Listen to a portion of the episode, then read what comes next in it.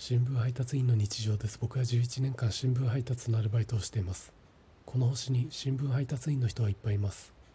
花粉症の人もたくさんいると思います。ただ新聞配達員で花粉症という2本の十字架を背負った人はこの星に僕しかいないと思うんです。